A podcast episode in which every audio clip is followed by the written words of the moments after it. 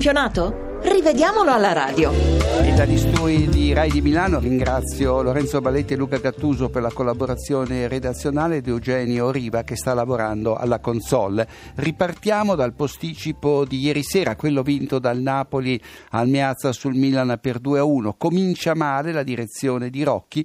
Il secondo minuto è passato da poco quando l'arbitro fiorentino nega un rigore al Napoli nonostante l'evidenza del fallo di Paletta che stende Mertens nel nell'area rossonera, destro sul destro e l'addizionale Doveri non l'aiuta. Fra il sesto e il nono minuto arriva il fulmineo 1-2 del Napoli che va a segno prima con Insigne e poi con Cagliecon, regolare entrambe le reti. Nella prima occasione Insigne è tenuto in gioco da Gomez, nella seconda Cagliecon sbuca alle spalle dei difensori rossoneri. Giusto invece il giallo per simulazione a Mertens, che al dodicesimo, non avendo la possibilità di arpionare il cross di Insigne, si lascia andare davanti a Donnarumma senza neanche essere sfiorato da Paletta.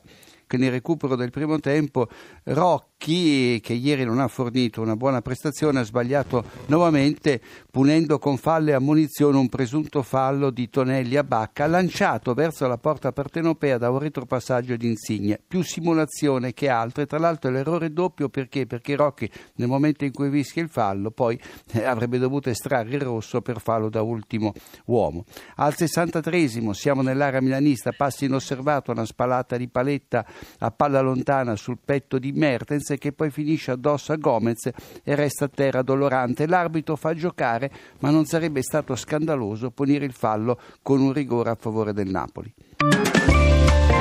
Andiamo all'anticipo di oggi a mezzogiorno e mezza, cioè la vittoria regale della Juventus sulla Lazio per 2-0. Il primo episodio della partita si verifica alla mezz'ora con la Juve già avanti 2 gol a 0, che si vede annullare la terza rete. Higuain è leggermente in fuorigioco con il corpo quando mette in rete di testa una punizione di Dybala, attento l'assistente Passeri. Nella ripresa l'arbitro nega un rigore per parte. Al quattordicesimo Lombardi cade nell'area bianconera e la Lazio reclama il tiro dal dischetto che ci stava. Perché? Perché Asamoah non guarda il pallone e va dritto sull'avversario con una spallata, prendendosi un bel rischio sotto gli occhi dell'addizionale tagliamento. Manco rigore anche alla Juventus nel corso del primo minuto di recupero, quando Felipe Anderson tampona Piazza alle spalle senza sfiorare il pallone. Massa fa giocare, il risultato già acquisito fa pesare di meno l'errore. Ed eccoci a Bologna dove la squadra di casa ha battuto il Torino per 2-0. Al tredicesimo Moretti intercetta con la coscia, non con il braccio, comunque lungo il corpo, una giocata di destro. Corretta la valutazione dell'arbitro Ghersini che fa giocare. Poco più avanti Rossettini trattiene destro nel cuore dell'area granata in modo evidente, ma l'arbitro invece di assegnare rigore al Bologna eh, fischia un fantomatico fallo in attacco dei Felsinei. Regolari due gol di Zemaili che già aveva segnato una tripletta al Torino con la maglia del Napoli. Nella prima circostanza addomestica l'assist di Craici con l'addome senza l'aiuto delle braccia. Nella seconda si fa trovare in posizione regolare. Empoli dove la squadra di casa ha vinto nuovamente fra le mura amiche battendo l'Udinese per 1-0. Nel giro di tre minuti, tra il 27 e il 30 del primo tempo, Michelizze finisce a terra per due volte nell'area friulana e reclama rigori davvero improbabili. Nel primo caso perde l'equilibrio dopo un duello corretto con Samir, nel secondo commette lui fallo su Felipe che in caduta, fra l'altro, non tocca neanche il pallone con le mani. All'82 il centravanti georgiano stacca altissimo di testa, sovrasta correttamente Faraoni e porta avanti l'Empoli. In soldoni, gol regolare. Ed eccoci a Marassi, dove il Genova non è riuscito a superare il Crotone, anzi ha corso qualche rischio nel finale. È buono il gol con cui Simeone porta in vantaggio il Genoa al 42esimo. Sul lancio di Cofì l'attaccante scatta in linea con Rosi prima di infilare Cordaz. E poi Ceccherini pareggia per il Crotone al 54esimo in posizione regolare sulla punizione battuta da Barberis. Genoa di nuovo avanti sul rigore al 64esimo per una spinta di Ferrari in Genoa nei confronti di Pandev subentrato da 5 minuti all'Azovic. Dal dischetto gol di Ocampos.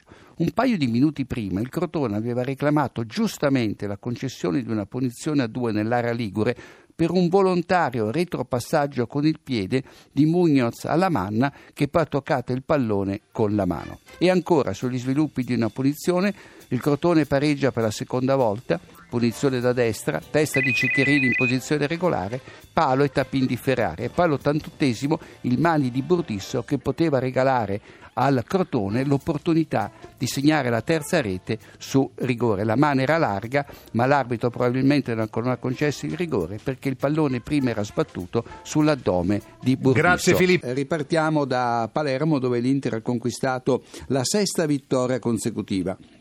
Il primo episodio è il più importante. Al 33 manca un rigore al Palermo dopo una prolungata trattenuta di Gagliardini alla maglia di Goldaniga che non riesce così a raggiungere un pallone di testa, l'ennesima testimonianza che gli addizionali servono a poco. Poco prima dell'intervallo arriva la giusta munizione di, Gold, di Goldaniga che blocca fallosamente i cardi, allargando il braccio e toccandolo al viso, senza esito la successiva punizione. Joao Mare è in posizione regolare quando devia in rete il cross di Candreva da destra al 65 e regala, come accennavo, la sesta vittoria consecutiva all'Inter. Nerazzurro in 10 dall'ottantesimo per un'entrata fin troppo decisa di Ansaldi sul ginocchio di Nestoroschi che lo aveva anticipato sul pallone.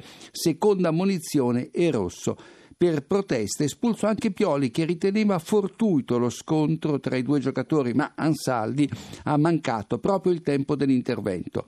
Poi Quaison segna gioco fermo sugli sviluppi di una punizione battuta senza l'ok dell'arbitro Irati che stava sistemando la barriera interista e infine al quinto e ultimo minuto di recupero il Palermo chiude in 10 per la doppia munizione a Gazzi, eh, trattenuta Gio Mario prima, fallo da dietro su Brozovic, poi e passiamo a Pescara dove il Sassuolo è tornato a vincere in trasferta per 3 a 1. Al dodicesimo la squadra abruzzese sotto di un gol segna gioco fermo con Verre dopo essere stato pescato in netto fuorigioco.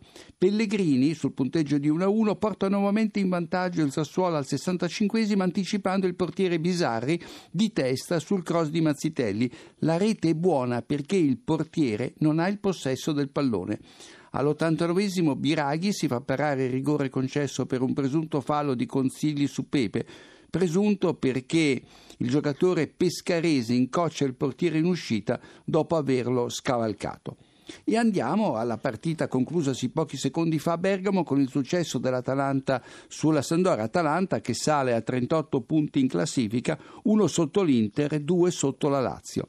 La nostra moviola coincide con il primo dei due gol annullati all'Atalanta, questo al 37 per il fuorigioco di Petagna, autore della rete, sulla sponda di testa di Curtic. Fuorigioco evidente. Un minuto dopo l'arbitro Rizzoli interrompe una pericolosa manovra d'attacco della Sampdoria per fallo di Schick su Beriscia, giusto. La squadra bergamasca passa in vantaggio al 54 su rigore con Gomez, ma la concessione del rigore da parte di Rizzoli appare molto generosa perché Petagna invece del pallone trova il gluteo di Torreira e finisce a terra. Dov'è il fallo da rigore? Certo non nell'opposizione regolare. All'ottantesima arriva la seconda rete annullata alla squadra di casa, Caldara segna di tacco sul tiro di Freuler, ma in evidente fuorigioco per inciso al pari di altri tre compagni. E la giornata si chiuderà eh, tra poco con il posticipo dell'Olimpico tra Roma e Cagliari, l'arbitro è guida di Torre Annunziata.